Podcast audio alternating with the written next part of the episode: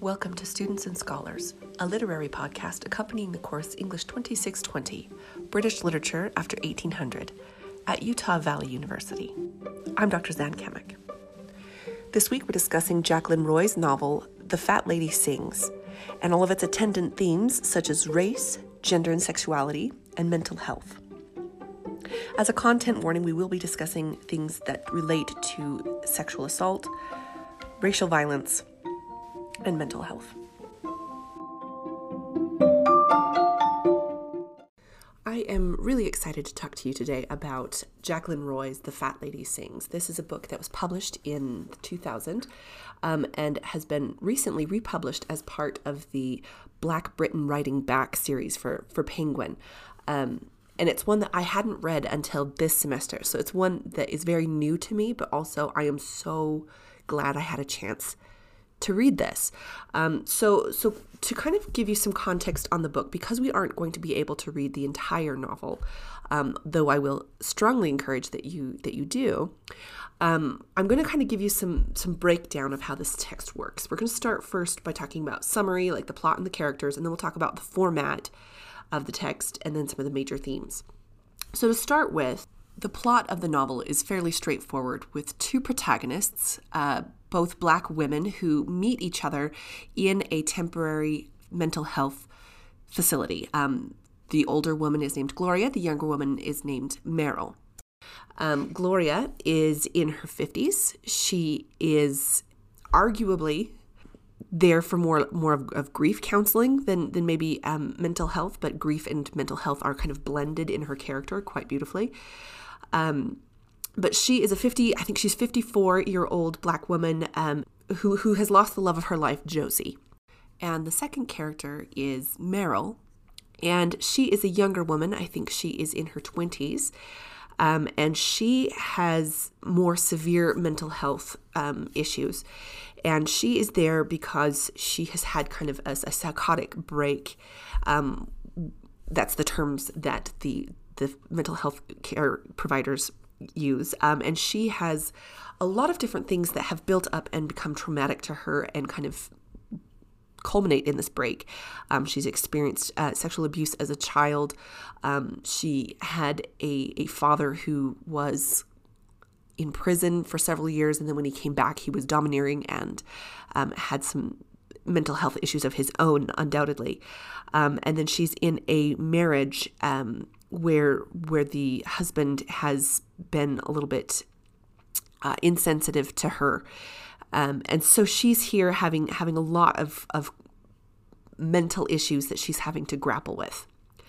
Um, and so that's the characters, those are the characters. And throughout the plot, it's basically every other chapter, generally speaking, is from the different voice. So one chapter will be Gloria, the next chapter, chapter will be Meryl. So that brings us to the format of the text. Now, again, you are kind of jumping right into the middle. I think we're starting with chapter nine. Um, but the, the format of this is basically, like I said, um, Gloria gets a chapter and then Meryl gets a chapter. Gloria's chapters are tend to be the more easy to read.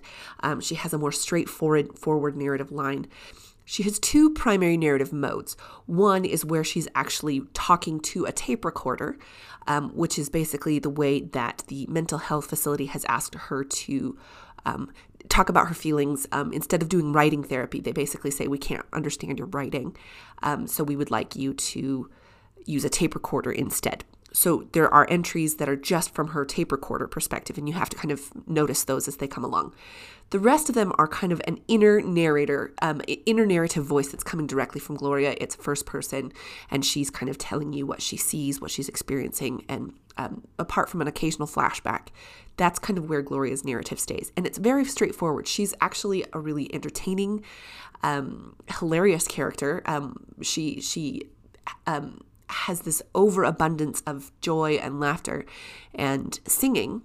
The title comes from Gloria um, being the woman who who sings all the time, um, sometimes at inappropriate moments, but. Uh, she has she kind of controls the narrative in a lot of ways and it's thanks to her that we kind of start to get traction uh, because meryl starts out um, as a much more complicated and difficult um, narrative to read so meryl has basically three formats with her narrative and you'll notice this right away once you start reading it she has kind of a traditional, like Gloria, inner narrative, first person narrative that goes on. And so that's her talking from her perspective and telling you what's happening around her.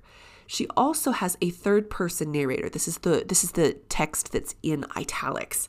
So the the italics are basically still Meryl, but it's told as if it's someone separate from her. Um, it's it's this perspective of a third person who's kind of watching what Meryl is doing. Um, and it kind of shows the discord that's happening in Meryl's mind. And so sometimes you'll actually see those two different voices, the first person and the third person, even kind of contradicting each other and that sort of thing. And then the final uh, narrative format for Meryl is she actually has the handwritten journal entries. And those, again, are kind of where, for her therapy, she's been asked to write in, in these notebooks. And you can see her and, and so there is in the text kind of this handwritten font that is supposed to represent this and so that is also kind of a manifestation of the inner, tor- inner turmoil of her of her mind so that's the format of the narratives that we're getting and once you kind of fall into that and understand that that's how those narratives are working together, it becomes a lot easier to process the story. So, now I want to talk a little bit about the major themes of the novel. To my mind, there are three major themes, um, and the first one is about race. So, this is one that is kind of upfront because the two protagonists are black women. They both also come from um, Caribbean backgrounds, um, and race is not central to their narrative, but it is crucial to um, the kind of um, everyday experiences that they have. So, particularly in Gloria's narrative, we have moments where she shows us, just through her normal voice, um, what it is to experience implicit bias, um, as well as systemic oppression, as well as out- outright racism on occasion. And it's not something that she dwells on, it's kind of sometimes peripheral. But in a lot of ways, it's really very, very visible in her narrative. And it's important to know those things and not to just pretend that they aren't part of who she is and who um, how her narrative functions. We also see this in in Meryl's story. We talk about um, the background for her story is that her father is actually um, sentenced to prison for multiple years for murdering um, someone that he did not actually murder. Um, and so there is a an arrest scene where he is chased uh, and, and brought down in her house in front of Meryl. Um, and there's this idea that the system doesn't care for her or her family. Um, and so race identity is part of the way that the system has been rigged against both Meryl and Gloria. Um, and so it's important for us to draw attention to those and important to notice that even though this novel was written um, and published in the for, in 2000 how very very timely this is to discussions today this is this is something that in the United States we are drawing more and more public attention to these issues but these issues have been embedded in Britain and in the United States um, from the very beginning um, of these of these institutions. And so when we see them in this novel, it's not anything new, um, but it is our responsibility to grapple with them in this kind of present moment as well. Um, so, so it's very timely in that regard, especially especially given where we are um, in our own culture um, with the recent upswing in violence against against Black, Asian, and um, Latinx bodies. Uh, not that these, again, didn't exist before, but we're seeing them kind of come to the foreground in instances like the murder trials um, for Derek Chauvin, as well as the um, the murders of obviously George Floyd and Daunte Wright and Adam Toledo. So these are these are things that uh, are really hard to grapple with, and sometimes we don't have the emotional kind of bandwidth to grapple with them. But they are generally moments where we can give ourselves a certain amount of space to be accountable for our own t- kinds of implicit bias. Um, as we all experience them, regardless of, of race, color, gender, anything like that, we all have implicit bias. Um, and by looking at this narrative and looking at how it is for any single individual to, to encounter implicit bias or systemic bias um, on the daily, it should it should be something that we consider individual perspectives at the same priority level as kind of on the cultural scale of things. So, race is definitely one of the major themes of this piece. I also want to talk about how gender and sexuality become part of this story. We have um, within the fat lady sings we have um, gloria who is who is gay and has a long-term relationship a 20-year relationship with uh, with the love of her life josie um, but it is something that um, even though they've been together since their since their 20s um, there's been a lot of uphill uphill climb for them. Um, and and that gloria has experienced not only that that um, discrimination because uh, because she doesn't fit into this heteronormative perspective um, that, that she is gay, but that that her grief is also being kind of dismissed because of this relationship. So, to give an example of that, I wanted to actually read a section from the novel. This is on page 154, and this is a, a flashback where we understand for the first time um, we've, we've always known that Josie has died, um, but we're finally getting kind of some context on what's happening. And um, Gloria is, is is having a flashback where she realizes that um, there's been a big train accident and that Josie is on that train. And she runs to the location. Um, she's frantic. Um, so she sees a police officer and says, my, my and she says my friend is here I, ha- I have I have to see them um, the officer says, Please stand over there, madam. Someone will come and take your details in a moment. Please stand by, stand back and try to stay calm. Someone comes by down to write her details. She says, Is she a relative? No. A friend? And she nods her head. So the fact that Gloria doesn't feel comfortable saying, um, She's my wife, she's my partner, largely because she's been um, conditioned to understand that society looks at that relationship differently. She's been conditioned to understand that people will be dismissive, perhaps, of that relationship. Um, to continue on with the reading, she says, I wait, endless waiting for the news to come. And then they tell me she's still alive and they are taking her to the hospital. I get another cab. I arrive at the casualty department, but I can't get no further news. Only relatives, they say to me. Should I have said I'm a relative? They don't have no time to check.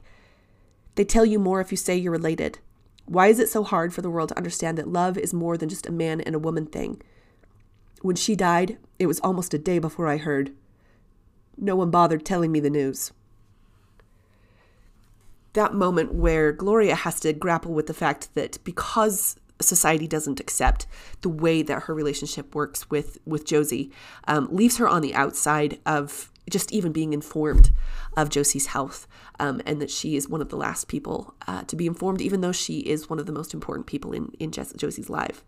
Um, we see this also in the funeral and the interactions that uh, that that Gloria has with Josie's family.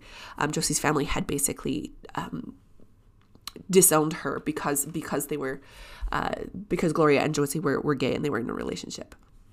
And and to be you know perfectly candid this is this is kind of a heavy and hard book to pick up. Sometimes there's a lot of emotional um, bandwidth that gets used to to talk about this.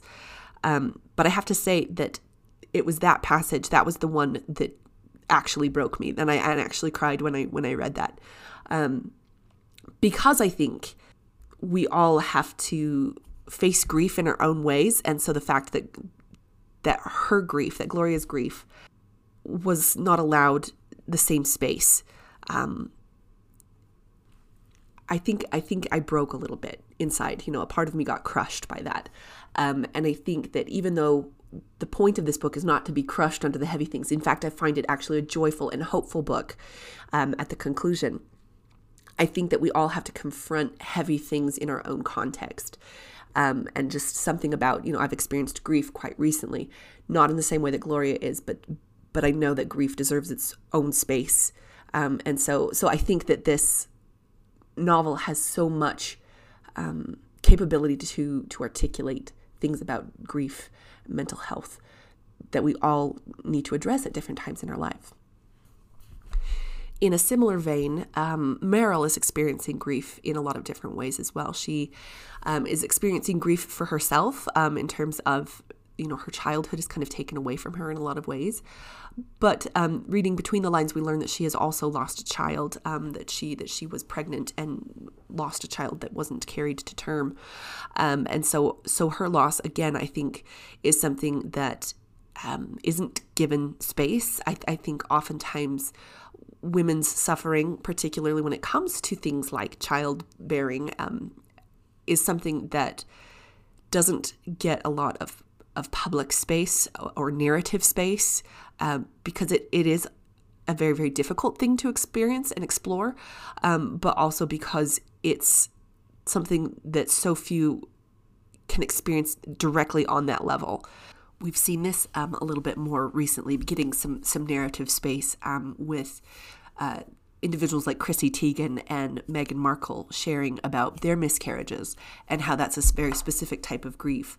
Um, but it's something that has has yet to be normalized to something that people can discuss. Um, and so so the fact that she is is um, there's there's a beautiful scene where both Gloria and Meryl are basically having their own small memorial service.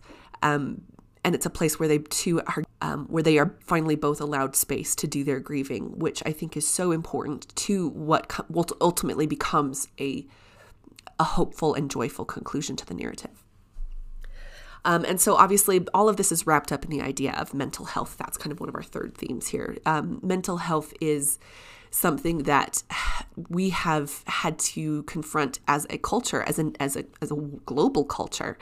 Uh, this past year, in ways that we never have before, um, the fragility of mental health um, in a global crisis is something that um, I want to make sure is, is never taken lightly. One of the things I find incredibly inspiring about this book is the way that Meryl and Gloria become each other's uh, supports for for mental health. They are in a facility that's supposed to be taking care of their mental health, and I'm not saying that it isn't taking care of their mental health, but oftentimes the, the facility is more concerned about operating as a system. Whereas uh, Meryl and Gloria are more interested in taking care of each other as, as human beings. Um, and I think that that is a huge message to take away from, from this novel we are responsible for making sure that those around us are supported in the ways that they need.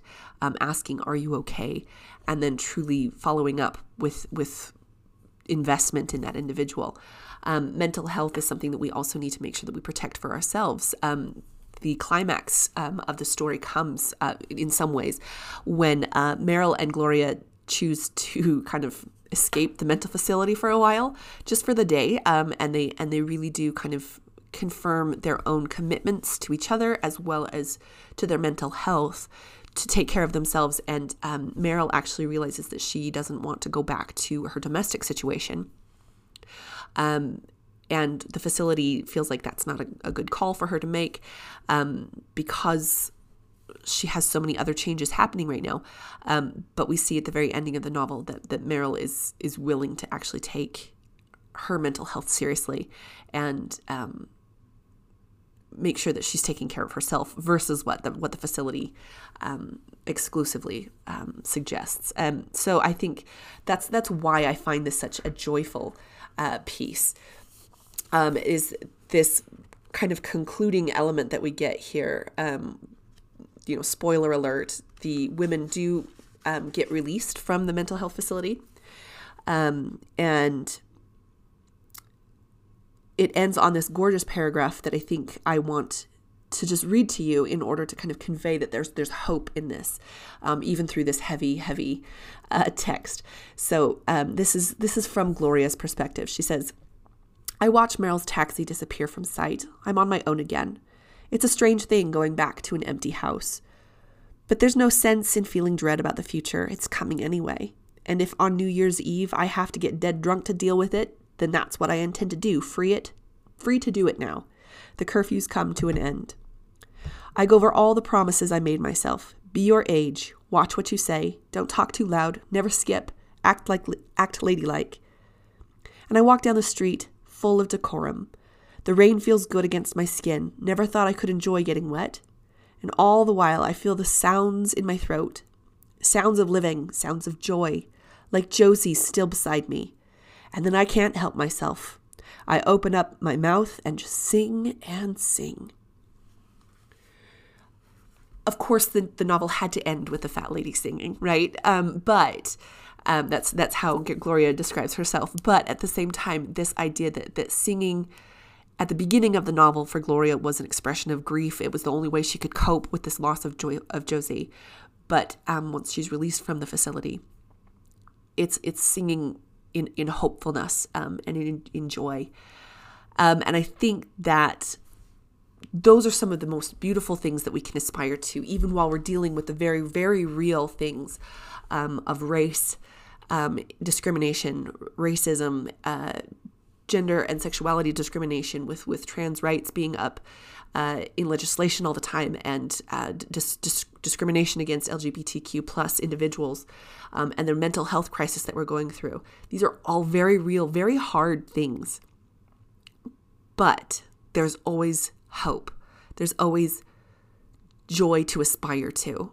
And that doesn't need to take lightly anybody's experiences, anybody's traumas. Um, and it and I don't mean that to be a kind of toxic positivity either, but it's it's something that we shouldn't lose sight of the potential for joy and the potential for hope. Um, and that's a really wonderful note to end our semester on.